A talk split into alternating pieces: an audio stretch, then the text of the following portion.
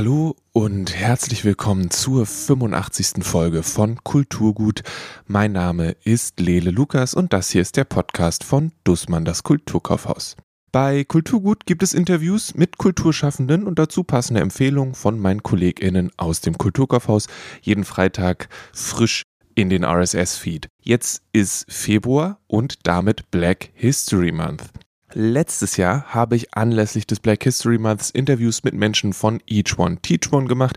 Das waren zwei sehr feine Folgen, die ich euch in den Show Notes verlinkt habe. Das Kulturkaufhaus arbeitet auch in diesem Jahr wieder mit Each One Teach One zusammen. Das heißt, wenn ihr ins Haus kommt, empfangen euch eine Reihe von Tischen, die in Zusammenarbeit mit dem Verein aus Berlin kuratiert wurden. Da geht es um alles, was irgendwie mit dem Black History Month zu tun haben könnte. Das geht von Young Adult Titeln zu historischen Sachen zurück zu Sachbüchern, die im Hier und Jetzt spielen. Ich denke, da ist für jede Person auf jedem Wissensstand irgendwie was dabei. Hier im Podcast gibt es heute ein Interview mit Sharon Dodua-Otto, die Autorin von Adas Raum, erzählt von der Pandemie, dem Wunsch danach, einfach nur einen simplen Roman zu schreiben und davon, ob wir als Menschen eigentlich aus der Geschichte lernen können.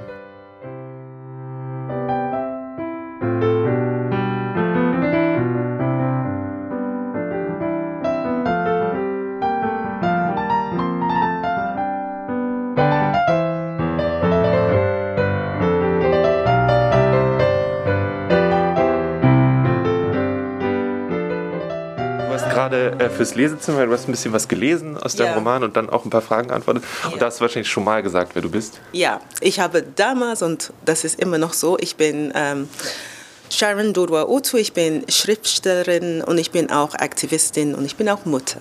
Ah, okay. Mhm. Ha. Sind, wie ist es mit den drei Sachen? Wir, wir, haben eben im Vorgespräch darüber gesprochen, dass sich die Sachen so ein bisschen verändern in den Sachen, die Mensch ja. sagt. Wann ist die Schriftstellerin dazugekommen? Ja. Und hast du immer Mutter mit dazu gesagt oder ist das auch was, was sich über die Zeit ja. entwickelt hat? Ich habe, ähm, es gab eine Phase, wo ich immer vier Sachen gesagt habe und Mutter war an erster Stelle. So, es war Mutteraktivistin, Autorin und Herausgeberin, habe ich oft gesagt. Das hat sich ähm, ein bisschen geändert, äh, nachdem ich den Bachmann-Preis äh, gewonnen habe, weil da habe ich irgendwie eine Auszeichnung bekommen und das hat dieses Schriftstellerische mehr herausgeholt oder viele Leute sehen das zuerst, wenn sie diesen Namen hören.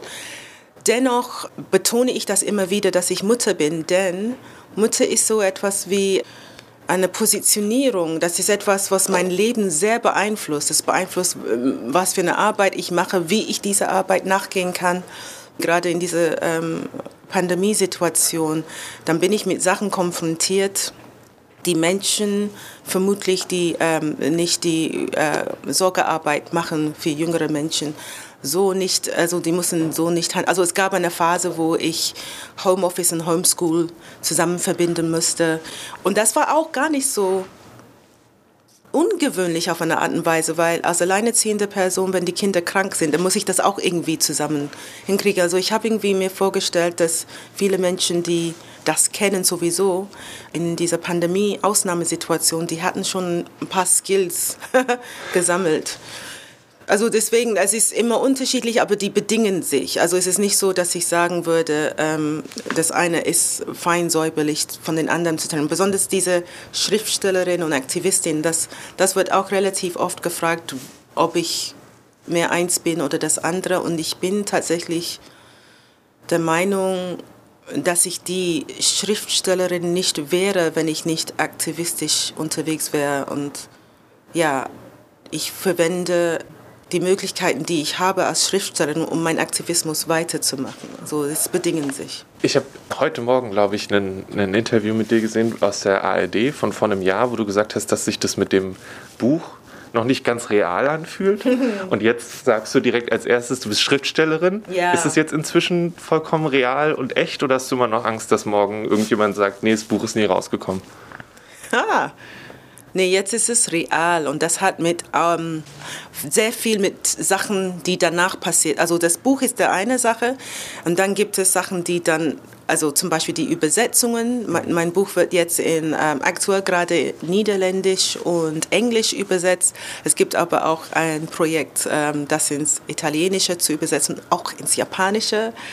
Und dadurch, dass ich mit diesen Menschen in Kontakt gewesen bin, wird das auch so real, weil sie erzählen von dem Buch und ihre Beziehung zu der Geschichte und dann quasi lebt es außerhalb von mir.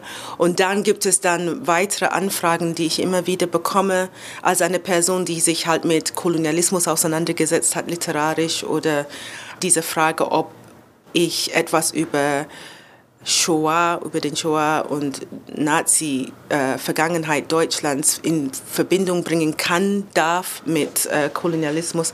Das ist etwas, was aus dieser Erzählung also mit mir im Zusammenhang entstanden ist. Und, und deswegen ähm, habe ich das Gefühl, jetzt ist es nicht mehr so eine Frage von, oh, ist das wirklich passiert, sondern ah, ich habe jetzt äh, eine Verantwortung. Ich habe jetzt was in die Welt gebracht und jetzt muss ich, also ja, ich muss dazu stehen oder ich will dazu stehen und mich da positionieren. Wie ist es, mit ÜbersetzerInnen zusammenzuarbeiten? Kommen die zu dir und sagen, was meinst du damit? Und dann musst du das nochmal erklären? Oder? Das passiert auch. Es gibt das, aber ich, ich hoffe, dass ich das mit den ÜbersetzerInnen so mache. Ich glaube so, dass wir ein, ein sehr gutes Verhältnis miteinander haben und dass ich denen das Gefühl gebe, das ist deren also das ist deren Interpretation von der Geschichte, das ist deren Kunstwerk und ich kann so was wie ein Beraterin sein, mhm. vielleicht sagen, das ist das, was ich gedacht habe, aber ob das in den jeweiligen Kontexten dann rüberkommt. Also das, was ich geschrieben habe für, für einen deutschsprachigen Kontext, für Menschen, die diese deutsche Diskurse kennen und so. Und vielleicht in den Niederlanden müssen, müssen andere Schwerpunkte in ein Wortwahl gelegt werden oder so. Und da habe ich Vertrauen, dass sie das hinkriegen. Also ich, ich erzähle, was ich vorhabe und dann erzählen sie mir, ja, das könnte funktionieren oder nee, eigentlich gibt es das nicht oder so. Ja. Okay. Und wie ist es jetzt? Es gibt diesen, ich weiß nicht, ob du das mal gesehen hast, von, von der äh, Elizabeth Gilbert, die ja das Eat, Pray, Love geschrieben hat mhm. und die danach gesagt hat, dass es unglaublich schwer war, danach irgendwas zu machen, weil mit diesem, weil dieses erste Werk für sie auch so viel Veränderung gebracht hat. Wie ist es jetzt bei dir? Bist du jetzt easy peasy und das hat dir so, ein, so ein Raketen, eine Rakete auf dem Rücken geschnallt und deswegen fliegst du jetzt wild durch die Gegend? Oder wie sieht es bei dir aus? Ja, wie sieht es bei mir aus? Ich hatte eine Phase, wo ich dachte, oh, was würde ich jetzt. Also ich hatte eine Phase tatsächlich während des Schreibens, wo ich dachte, ich würde nie wieder etwas schreiben. Das hm. war es, mein ein Roman, das war's. das war so schwer zu schreiben. Und dann, als ich fertig war und mitbekommen habe, dass es für viele Menschen wirklich eine Bedeutung hatte, und dann kam mir tatsächlich eine andere Idee für einen Roman. Ähm, habe ich gedacht, nee, es muss nicht so sein, wie ich das mit Adas Raum gemacht habe, diese große Herausforderung mit den unterschiedlichen Zeiten und so weiter. Ich kann einfach so eine ganz schlichte. er trifft sie, sie verlieben sich, die streiten sich und dann kommen sie wieder zusammen. So, Happy End. Sowas. Oder irgendwas vielleicht ein bisschen komplizierteres. Mm. Aber ja, ich habe gedacht, ich kann tatsächlich ein, einfach eine andere Art von einer Erzählung machen. Aber wie ich mich kenne, es wird dann wieder irgendwie doch in der Struktur irgendwas mhm. Besonderes sein oder so, ja. Ich, ja, ich merke gerade auch anders drüber zu, nachzudenken und zu sagen, nicht, was mache ich jetzt eigentlich, sondern hey, ich habe das gemacht, ich kann also auch andere Sachen. Ja. Ist dann vielleicht auch nicht verkehrt, oder? Ja, ja, genau. Ich wollte Adas Raum schreiben, so wie, also das ist ein Roman, ich würde sagen, das, was ich mir vorgestellt habe und das, was dabei rausgekommen ist, es stimmt zu 90 Prozent. Wow. Was sehr, also, ja, I'm wow. very happy. Ja. So. Und, ähm, und ich habe das Gefühl, ja, jetzt, das ist geschafft. Ich kann jetzt, und es ist nicht perfekt, es gibt Sachen, die ich jetzt anders machen würde, aber es ist, I got it out of my system. Hm. und jetzt kann ich tatsächlich was ganz anderes machen. Ah, ja. Okay. Ja, nee, ich finde die, die Variante mit Meet Cute und dann gucken, was passiert, das klingt ja wahrscheinlich auch heilend für, für yeah, einen selbst. Yeah, yeah. Also, du hast ja dann in Adas Raum durchaus schlimme Sachen beschrieben und dann, ich meine, wie nimmst du, natürlich als Aktivistin nimmst du die Sachen auch irgendwie mit, aber sich dann ständig und noch tiefer damit zu befassen, ist ein bisschen vielleicht wie bei Musik, wenn die Menschen die ganze Zeit auf der Bühne stehen und über ihre Depressionen singen, musst du jetzt jedes Mal so, wenn Sachen ich das wieder, lese, wieder oder- vorlesen oder wieder oder ist es einfach damit bist du abgeschlossen? Es ist ein Fact of Life und dann ist das einfach so. Ah, das ist. Also äh, es gibt Sachen, die ich nicht vorlese. Vielleicht. Also ich, ich glaube, es ist anders, wenn ich über diese Stellen rede. Ich kann über Sachen reden, die ich gemacht habe und was das mit mir gemacht hat. Aber das ist anders, als wenn ich diese Stelle tatsächlich vorlesen würde. Und ich glaube, es gibt Sachen, die ich nicht vorlesen würde. Tatsächlich. Aber ähm, was ich auch mit dem Roman versucht habe zu machen, ist eine traumatische Erfahrung in Kunst zu verwandeln. Und diese Verwandlung soll auch ein bisschen empowernd sein. Also es ist nicht eine eins zu eins grafische Erzählung von wie grausam die Welt ist, sondern es ist, soll eine Erzählung sein, die sagt, also es haben immer Menschen in den widrigsten Situationen äh, an ihrer Menschlichkeit festgehalten und irgendwie ihre Vorstellungskraft immer noch benutzt, um sich aus einer schlimmen Situation hinaus zu kat I can't say that word, katapultieren. Und, und das soll eigentlich sozusagen ein Geschenk sein, also was Schönes sein, nicht retraumatisieren. Ja. Wie war die, wie war bzw. ist äh, die Pandemie für deinen, für sowohl dein Autorensein als auch für den Aktivismus? Du hast gesagt, ein bisschen Homeschooling und so, aber Ja, für mich persönlich war das gut. Ich war, ähm, ich, mein Roman ist ähm, erschienen äh, Ende 21, nee, Ende Februar 21, genau. Und da war es schon eine gewisse Erfahrung gesammelt, was kann man machen. Und deswegen, als mein Roman ähm, erschien, gab es bereits, äh, also viele ähm, Kultureinrichtungen und Orten hatten schon diese ganz tolle Fernsehkameras und so ein. Ja. Also deswegen gab es viele Anfragen, wo ich entweder von zu Hause aus ähm, gelesen habe oder ich wurde eingeladen und es war fürs Publikum geschlossen, aber ich konnte vor der Kamera sitzen und dann haben viele Leute.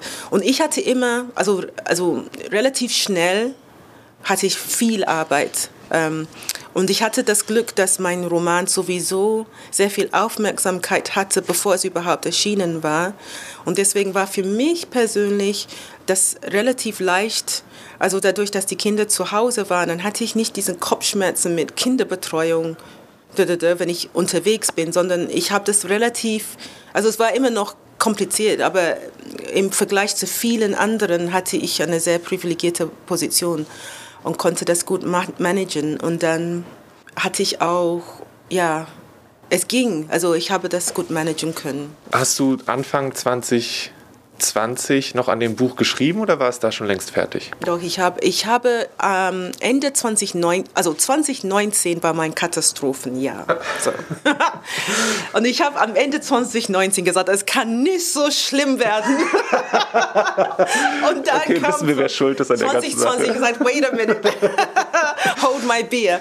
Und dann, ähm, aber tatsächlich war das so, ich dachte, okay, äh, Augen zu und durch. Und 2019 war das Jahr, wo ich, ich habe äh, etwas, ich glaube, ich hatte, ich dachte, ich war fast fertig und dann hatte ich einen, es gab einen Wechsel im Verlag und da habe ich einen neuen Lektor bekommen. Ähm, an der Stelle muss ich sagen, ich habe beide, mit beiden sehr gern gearbeitet. Ähm, also ich hatte eine neue, eine neue Person, mit der ich zusammengearbeitet habe. Und zusammen haben wir uns diesen Roman angeschaut und beide so einvernehmlich so, hm, vieles funktioniert nicht so gut. Und ich habe quasi die Hälfte, also wenn ich sage weggeschmissen, klingt das sehr dramatisch, aber Das- zur Seite gelegt, sage ich mal. Also du hast das kopiert und ein anderes Dokument Genau. gemacht und das irgendwo in den Untiefen des Computers verschwinden lassen. Das So. nicht, nicht entfernen gedrückt. 2020 wollte ich aber unbedingt fertig Mhm. werden. Also normalerweise, wenn ein Roman äh, Februar 21 erscheint, muss es eigentlich Februar 20 fertig werden. Und gerade dann ist alles zusammengebrochen. ja, es war sehr spannend. Aber ich habe es hingekriegt. Das war, I don't know, ich Augen zu und durch so quasi. Ja. Es ist total spannend, weil das so, viel, so viele Leute so unterschiedlich ist, auch gerade bei AutorInnen. Die einen sagen, ja, dann war ich halt zu Hause und dann gab es nichts anderes zu tun. Und dann Ja. habe ich halt geschrieben. Ja. Und die anderen sagen, es war richtig kacke, weil Ja. Kinder waren da und plötzlich Ja. musste ich irgendwie überlegen, wie ich den pubertierenden Teenager beschäftige, während ich gleichzeitig versuche, irgendwie was zu schreiben. Das war auch, diese Besonderheit bei uns war, meine Kinder sind sehr unterschiedlich im Alter. Also Das war, äh, der Jüngste war wahrscheinlich sieben Jahre alt und ähm, der nächstjüngste war dann 17. Ach, diese. das war eine Herausforderung, das stimmt. Ja, aber ja, wir haben das geschafft. Hm. wir leben alle noch. Ja. Du setzt dich ja viel mit, mit Geschichte auseinander und ich habe das Gefühl, dass so diese, die Pandemie so eine, so eine Mini-Geschichts- so ein Mini-Geschichtsrat ist, weil sich Sachen immer wieder wiederholen und Glaubst du dann, am, ich weiß nicht, so ein bisschen, am Beispiel der Pandemie sagen kann, ob wir in der Lage sind, aus der Geschichte zu lernen? Weil ich habe gerade nicht so das Gefühl. Ob wir in der Lage sind, aus der Geschichte zu lernen? Ja, ich verstehe die Frage emotional sehr gut. Ich, meine Antwort wäre, wir sind durchaus in der Lage, das zu tun, aber wir treffen andere Entscheidungen. Und wir ist sehr grob zu, also ich glaube, es gibt Menschen, die das sehr ernst nehmen. Und das sind nicht unbedingt die Menschen, die jetzt äh, im Fernsehen äh, Primetime interviewt werden oder so. Die machen so die machen ihre Sachen so, helfen ihren Nachbarn oder so, die machen das in den kleinen Möglichkeiten. Ähm, und es wirkt für mich so, als wären die Menschen, die sich am egoistischsten verhalten, die die am meisten Aufmerksamkeit bekommen. Und das ist schade, denn es wirkt dann so, als würden, wären wir Menschen nicht in der Lage. Aber ich glaube schon, dass wir das sind. Das ist äh, meine Überzeugung und meine, ich, ich bin optimistisch, dass also was ich gemerkt habe, ist, ähm, manchmal gibt es eine Bewegung es scheint Sachen sich zu verbessern. Es gab eine Phase zum Beispiel auch in 2020, nach diesem Mord an George Floyd. Es schien, als hätte die ganze Welt plötzlich kapiert, dass es sowas wie antischwarzer Rassismus gibt und wir gehen nach vorne. Und dann gab es irgendwie so eine Art Backlash. Und ich glaube, diese Bewegung, irgendwas zwei Schritte vorne, ein Schritt zurück, ich glaube, das gehört alles dazu. Aber der Prozess hoffentlich ist eher Meine Hoffnung, ich bin ja Aktivistin, man muss ein bisschen optimistisch sein, mhm. äh, ist, dass es in die richtige Richtung gehen wird am Ende. Wenn du jetzt äh, in die Zukunft gucken könntest, was würdest du dir wünschen, was du dann sehen würdest? Wenn dann wir nochmal zehnmal zwei Schritte zurück und einen Schritt nach vorne ja, und so weiter und so fort. aber wo, in der Zukunft? Mh, hm, ich weiß nicht, ich wollte gerade sagen, wenn die Pandemie vorbei ist, aber das ist irgendwie so Quark, weil keine Ahnung. Ähm, ne, sagen wir so, so 10, 15 Jahre, so in dem Dreh. Gibt es also Sachen. Ich, vermutlich lebe ich noch. Hoffen wir das. Ja, nee, es hätte sein können 200 Jahre in der Zukunft. Das können wir, kann, könnte man ja auch machen. Da wissen wir auch nicht, ob du dann noch lebst. Wer weiß, welcher Wissenschaftler sich irgendwie sagt, wir haben es rausgefunden. Und, äh Aber ich glaube, ich würde dann nicht leben wollen. Nicht? Ich glaube, ich glaube, es gibt einen Grund, warum die Zeitspanne so ist, wie sie ist. Mhm. Und ich glaube, ich hoffe, dass wenn meine Zeit ist zu gehen, dass ich dann gut zufrieden gehen kann und nicht so mit aller Kraft, um irgendwie falsche Körperteile oder was. du willst also kein Roboter werden. Nein, danke. Ich glaube, das ist nicht schön. Ähm, aber wer weiß. Aber ich glaube, es ist, ich werde meine Circle of Life, you know, gemacht haben und das ist okay. Okay, also in zehn Jahren würde ich mir wünschen, also jetzt gerade aus dieser äh, feministischen und rassismuskritischen Sicht gedacht, dass dieses Wissen, was viele Menschen in sich inhärent tragen als marginalisierte Menschen, dass das allgemein wissen wird. Und vor zehn Jahren hätte ich gedacht, das ist nicht möglich. Aber jetzt mit dem, was alles aktuell passiert ist, was für Publikationen rauskommen, dass ich schon einen Wandel merke in Kulturinstitutionen, dass sie sich mit der Frage auseinandersetzen, ob das wirklich toll umgesetzt wird immer, das, das ist nicht das, was ich unbedingt denke. Aber ich merke, dass Menschen sich mit dem Thema auseinandersetzen und versuchen, äh, probieren an ähm, Lösungen. Und das, was ich merke, was aktuell der Stand ist, glaube ich, es ist nicht unrealistisch, dass in zehn Jahren, dass das mehr zum Allgemeinwissen gehören könnte. Ja. That would be my wish. Hm. Und daraus resultieren dann auch äh, Verhaltens- und Änderungen oder kannst du, kannst du dir die auch vorstellen? Das, also das, ich, ich finde, hm, es ist ja das auch, was du meintest mit den Demonstrationen und so Sachen sind irgendwie mehr in Bewusstsein geraten. Ja. Jetzt wäre die Frage, ob sich daraufhin auch was im Verhalten oder in systemischen Sachen oder so tatsächlich ändert. Ja. Weil ich habe so ein Gefühl, gewisse Leute oder die eigentlich wissen oder hm, wie ist blöd zu sagen, ein Bewusstsein dafür, dass es, dass es Sachen gibt, die beschissen sind. So. Ja. Das gibt es schon sehr lange. Ja. Aber das, es klingt jetzt sehr fatalistisch, aber das ändert nicht immer was. Ja, okay. Ich, ich glaube zum Beispiel vor zehn, ich habe meine erste Novelle geschrieben vor zehn Jahren.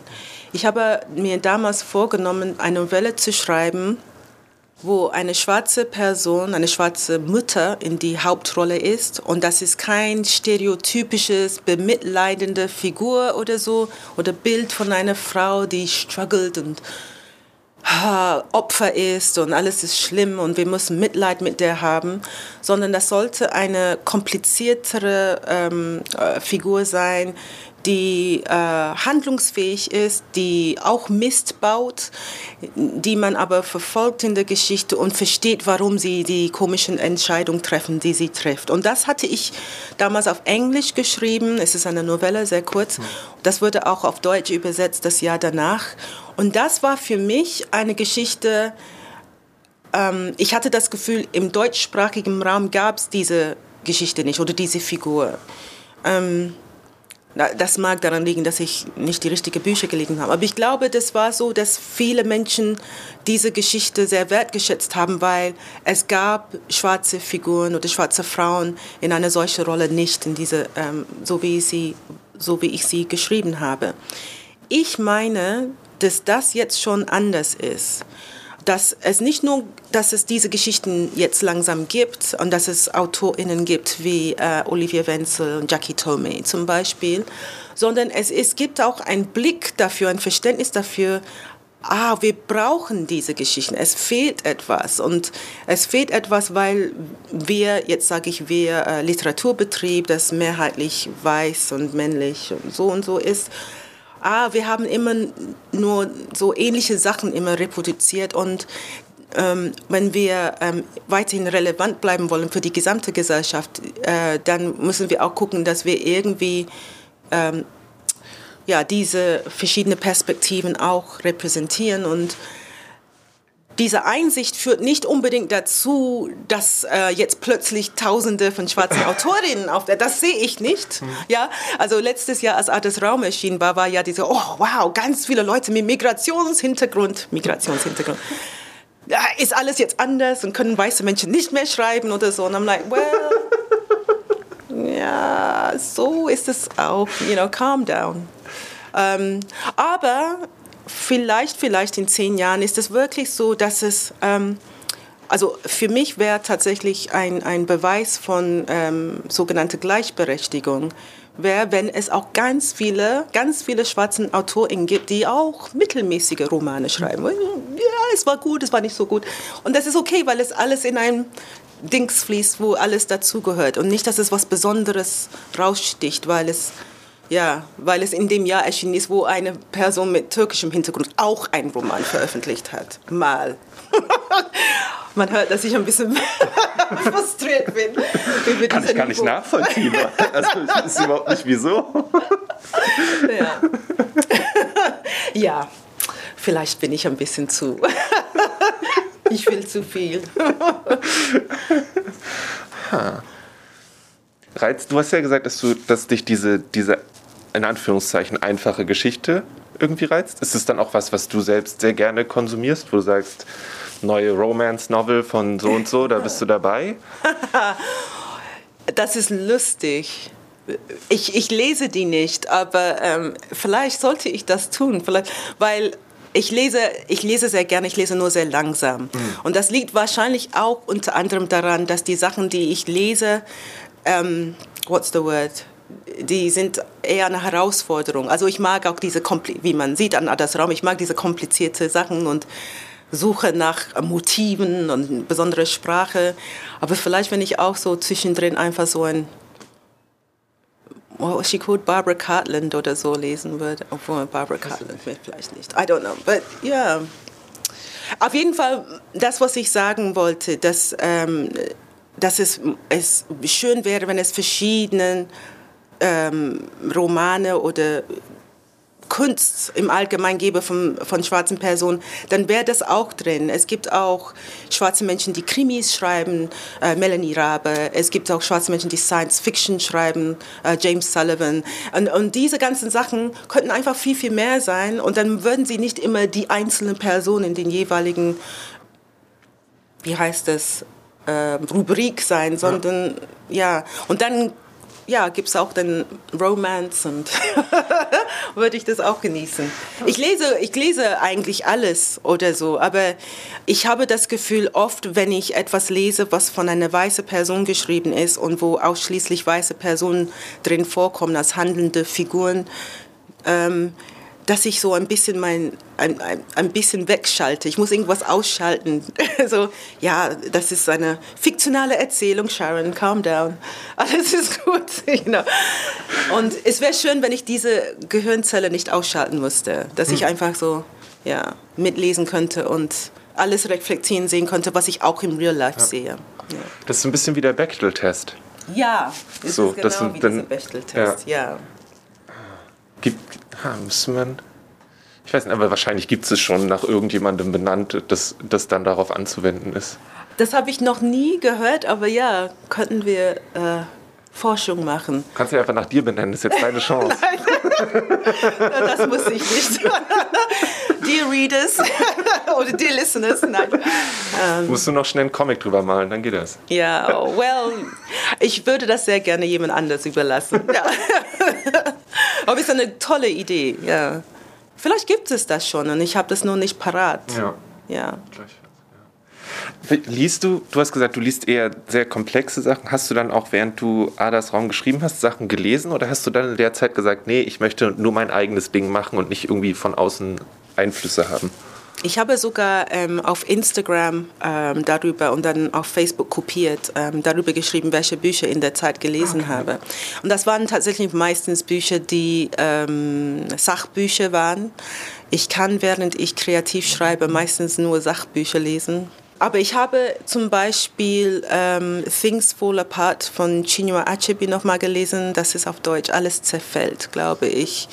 Ähm, und das hat mir geholfen. Das, das, also nicht nur, dass diese Geschichte auch im vorkolonialen ähm, Westafrika stattfindet, sondern auch, er hatte so geschrieben, eine Selbstverständlichkeit. Diese Figuren sind so, wie sie sind. Die Hauptfigur ist ein Mann, der ist total fehlbar. Der ist eigentlich schlimm, eigentlich, dieser Mann. Und das hat mich so beeindruckt, dass das auch erzählt werden könnte. In, in diesem Kontext, also ich glaube, er hat das in den 50ern geschrieben. Und eigentlich, ja, das war genau das. Das war eine Zeit, wo eigentlich, wenn es schwarze Figuren vorkam, I don't know, ich denke gerade an Onkel Toms Hutte. Ich habe das nicht gelesen, also das ist jetzt keine Kritik an dem Roman per se. Aber ich nehme an, dass diese Figur so bemitleiden. Also es ging darum, weiße Menschen zu überzeugen, dass die Sklaverei schlecht ist und wir sollen schwarze Menschen nicht so schlecht behandeln. Und Things Fall Apart ist like, das ist alles egal, das, das ist nicht mein Thema. Mein Thema ist dieser Mann und wie er sein, seine Gesellschaft mitkriegt, dass es sich verändert und er kann sich nicht verändern und deshalb scheitert er. Das fand ich brillant und ja, das hat mich inspiriert. Ja. Ich bin da damals rausgefallen, weil ich manchmal ganz allergisch reagiere gegen äh, Hauptcharaktere, die Arschlöcher sind. Ja, verständlicherweise.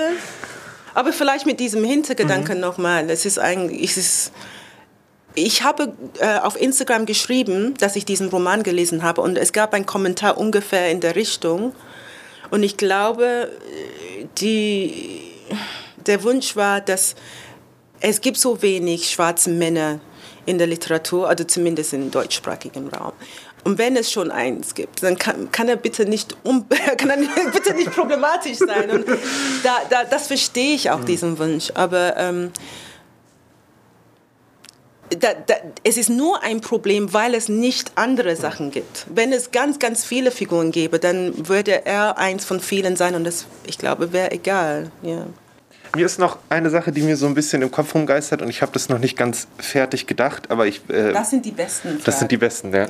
Ähm, jetzt ist es so, dass ich mit dir spreche für eine Folge, die quasi für den die im Black History Month rauskommt, ja. die dadurch auch so ein bisschen geframed wird und so. Ja. Und ich habe irgendwie irgendwann auch gedacht, also es ist jetzt auch doof, das so abzuladen, das ist im Prinzip mit einer der einzigen Folgen im Jahr, wo ich mit einer schwarzen Person spreche. Ah. Im Black History Month. Jetzt ich. Und was absolut fair wäre, das würde ich überhaupt nicht übel nehmen. So, aber das ist, ich könnte mir vorstellen, dass dir das häufiger, ich weiß nicht, ob passiert es häufiger, dass du im Februar mehr Anfragen bekommst aktuell, weil das mehr thematisiert wird? Ist es einfach vollkommen okay und ich denke jetzt drüber nach und deswegen achte ich darauf, dass ich mehr Leute einlade? Oder also. Ja, so. ich verstehe die Frage. Oder ich, ich verstehe dieser Gedanke, ja, das ist gut. Ähm, das sind, ich habe irgendwie zwei Antworten. Zum Beispiel, tatsächlich ist es so, ähm, das war eine Zeit lang so, als Aktivistin Sharon, überwiegend Aktivistin Sharon, die auch mal eine Geschichte geschrieben hat, dann hatte ich Einladung zu Black History Month, eher innerhalb von Community-Kontexten, so hm. schwarzen Community-Kontexten. Das war auch vollkommen okay. Ähm, und dann daraus also dann sind mehrere Sachen passiert, weil diese, diese Community-Kontexten, das waren immer oder ja, damals, vor 10 Jahren, vor 15 Jahren, immer so ehrenamtlichen Sachen. Also Menschen haben das aus den eigenen, ja, wenig Geld und abends nach der Arbeit äh, schnell mal einen Text schreiben zur Bewerbung oder Ankündigung. Und aus dieser Energie sind solchen Sachen äh, entstanden. Ähm, und dann gab es auch immer mal wieder andere Kontexte. Zum Beispiel, es gibt ein jährliches Treffen äh, von der ISD, Initiative Schwarze Menschen in Deutschland. Innerhalb dieses jährlichen Treffen, Bundestreffen, habe ich auch äh, Auftritte gehabt. Und dann lange Zeit war, also für mich persönlich, äh, vor diesem Bachmann-Preisgewinn gab es sonst immer mal wieder eine Anfrage im Rahmen von irgendeinem Uni-Kontext vielleicht, so Queerfeminismus und so. Und dann gab es Bachmann-Preis und dann gab es ganz viele Anfragen. Und das hatte halt mit diesem Framing zu tun, ähm, die Gewinnerin des Bachmann-Preises.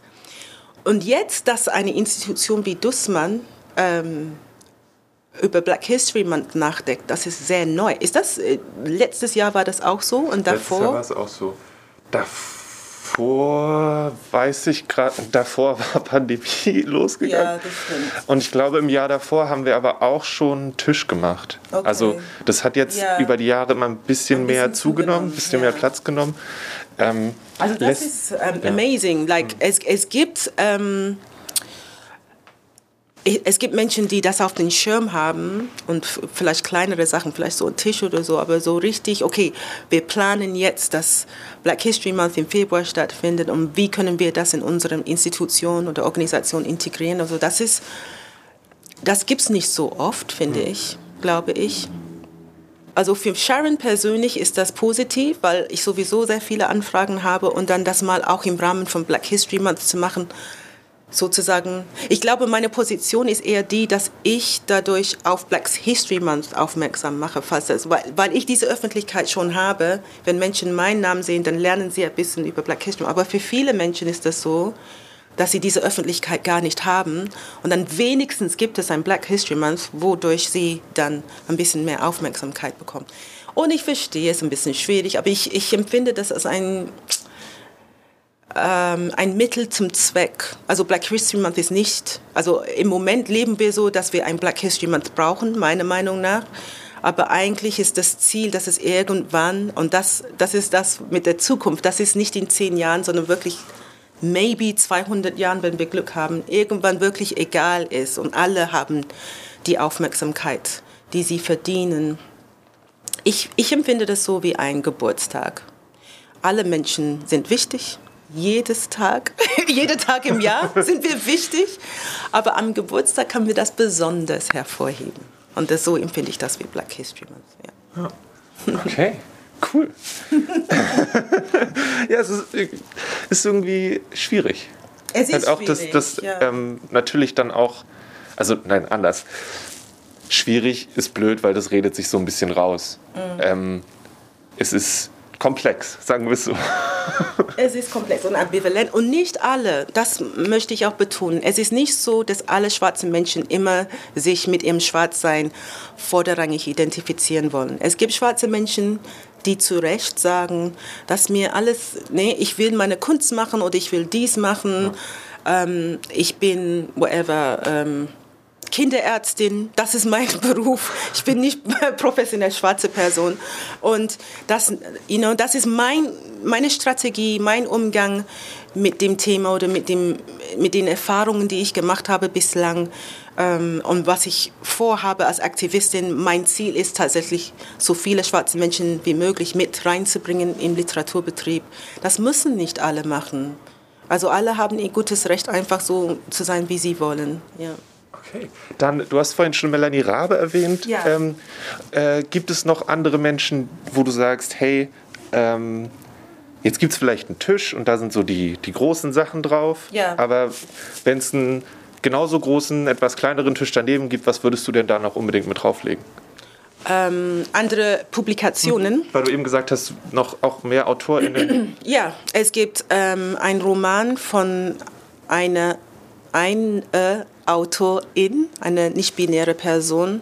Sie heißt Schwarz-Rund, hat einen Roman namens Biskaya. Das ist ein deutschsprachiger Roman. Es gibt einen Roman von Noah So, eine Autorin, die ein, sie nennt das Heimatkrimi, glaube ich, Schwarze Madonna. Es gibt ähm, einen Roman von Michael Götting, Kontrapunktus. Ähm, es gibt ein Familienbuch, das ist, äh, es ist sehr süß, dieses Buch, ähm, in, im Verlag Worten und Mehr erschienen. Das heißt Gummiband, Family, nee, Gummiband Familien, Rubberband Families. Das ist ein äh, zweisprachiges Buch von Womantis Random. Ähm, Habe ich auf Chantal Fleur Saint-Jean hat einen Jugendroman geschrieben, Serienunikat heißt das, das ist relativ alt jetzt. Und ich weiß, dass äh, Chantal ein neues Buch arbeitet. Es gibt ein Buch, das nicht auf Deutsch ist, aber es ist in Berlin ähm, entstanden oder es, also es ja. erzählt in Berlin. Und das ist ähm, In the End, It Was All About Love, Musa Okwonga. Das ist so ein schönes Buch. Das müssen alle gelesen haben. ja. ja, englischsprachig ist auch voll okay. Ja. Dafür haben wir den English Bookshop. Okay, ähm, habe ich noch was vergessen? Ist dir noch irgendwas wichtig? Ich habe bestimmt was vergessen. Hm. Nee, alles gut. Okay. Dann vielen Dank. Ich danke. In den Show Notes unter kulturgut.podigy.io oder in eurer Podcast-App gibt es Links zu den Büchern, die Sharon genannt hat und zum Interview mit Michael Götting. An dieser Stelle möchte ich euch noch einmal Each One Teach One und die dazugehörige Bibliothek ans Herz legen. Links dazu gibt es ebenfalls in den Show Notes. Dort findet ihr auch einen Link zu den Events, die dieser Tage von EODO ausgerichtet werden. Schaut da mal rein. Das Interview mit Melanie Rabe findet ihr ebenfalls in den Show Notes. Ich habe ja im Interview schon einmal gefragt, wie sie das sieht, dass wir irgendwie im Podcast jetzt zum Black History Month eine schwarze Person eingeladen haben und so. Und dann mal gucken, was das restliche Jahr so bringt. Ich kann, glaube ich, die nicht weißen Gäste des letzten Jahres an einer Hand abzählen. Deswegen ist es diversitätstechnisch bei Kulturgut nicht ganz so geil das ist was, was uns immer mehr bewusst geworden ist und wo wir natürlich gucken, dass wir dran arbeiten und auch gerne dran arbeiten möchten. Das hat dann auch dazu geführt, dass, was die Empfehlung für diese Folge angeht, es uns oder mir das Ganze ziemliche Kopfschmerzen bereitet hat, weil ich nicht wie soll ich das sagen? Am einfachsten ist es wahrscheinlich zu sagen, es wäre auch doof in der, in der kommenden Frauentagsfolge, wenn alle Empfehlungen von Männern gebracht werden. Genauso ist es vielleicht auch doof, wenn in der Black History Month Folge alle Empfehlungen von weißen Menschen gemacht werden. Und das wollte ich irgendwie vermeiden. Da ist mir keine gute Lösung für eingefallen. Das ist was, wo ich immer noch dran rumbastle in meinem Kopf. Ähm, ich habe da unter anderem mit meiner Kollegin Isabel drüber gesprochen und dann sind wir dabei gelandet, dass es vielleicht so ist, dass ich einfach zwei oder drei Empfehlungen gebe und wir das dann dabei belassen, dann ist das nicht so groß und ich dann auch sage, dass ich diese Empfehlung in keiner Weise als eine komplette Sache ansehe oder so, dass das was ist, was mir persönlich geholfen hat, mich mehr mit den Themen, die beim Black History Month immer so mitschwingen, zu beschäftigen. Das ist dann Rassismus, das ist Intersektionalität, das ist aber auch gleichzeitig ein ähm, Feiern von verschiedenen Gruppen Und ich bin dabei vier Sachen gelandet, die ich euch an dieser Stelle ans Herz legen möchte. Wenn ihr dazu Gedanken habt, wenn ihr denkt, macht ihr nicht so viel Sorgen oder hey, Halleluja, krieg mal deinen Shit together, dann äh, schreibt mir eine E-Mail an kulturgut.dussmann.de und ich würde mich total freuen, von euch zu hören. Ich schaffe das aber sonst auch so alleine mit meinem Kopf, das irgendwie klar zu biegen. Also, genug von meinen introspektiven Gelaber. Empfehlungen. Dafür seid ihr vielleicht ja auch hier.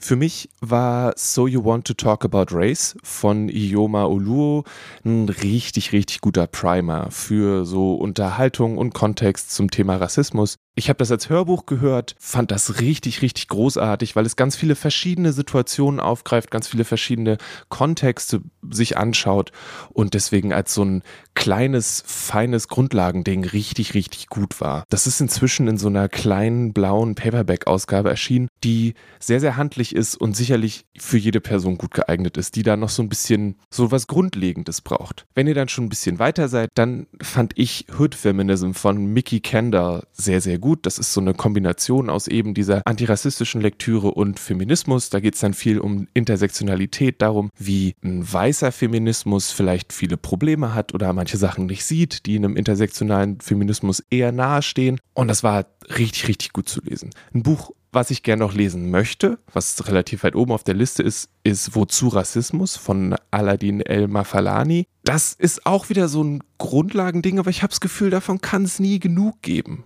das sieht auch sehr, sehr gut aus, weil es diese historische Facette noch hat.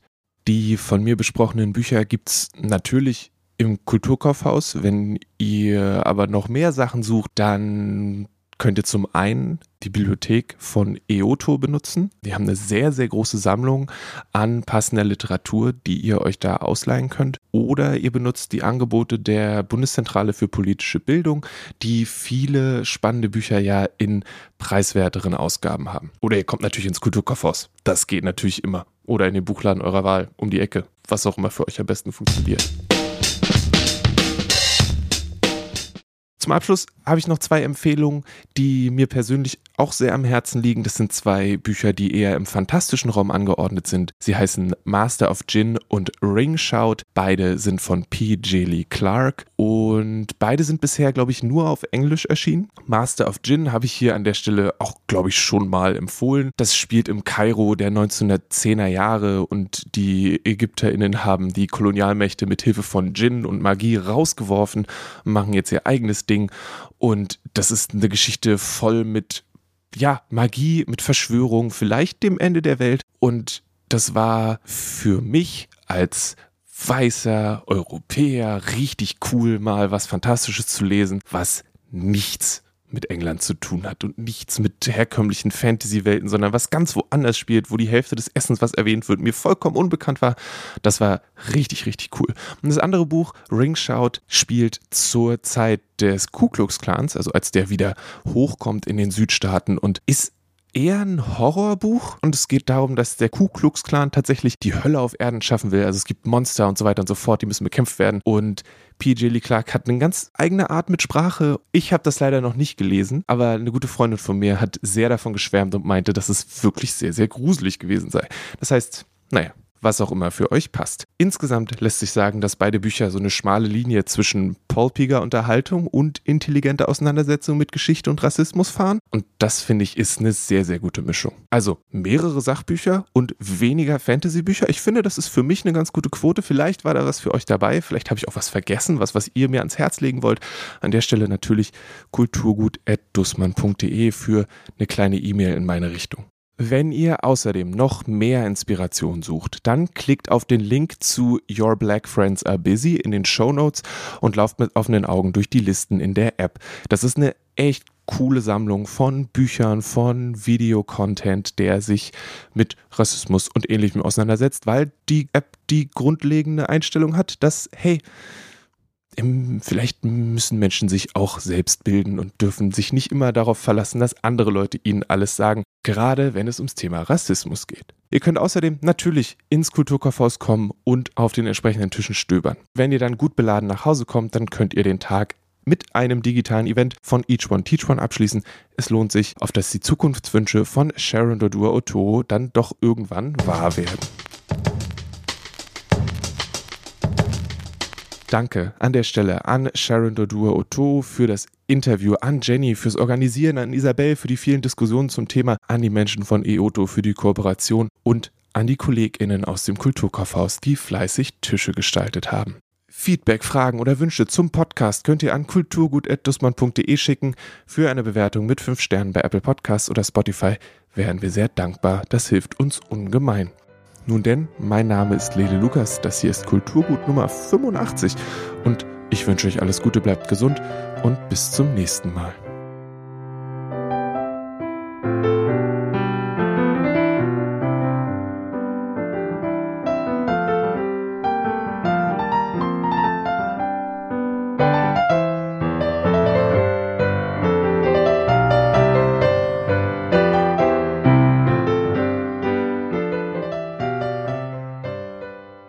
Kulturgut wird von Lele Lukas moderiert und produziert.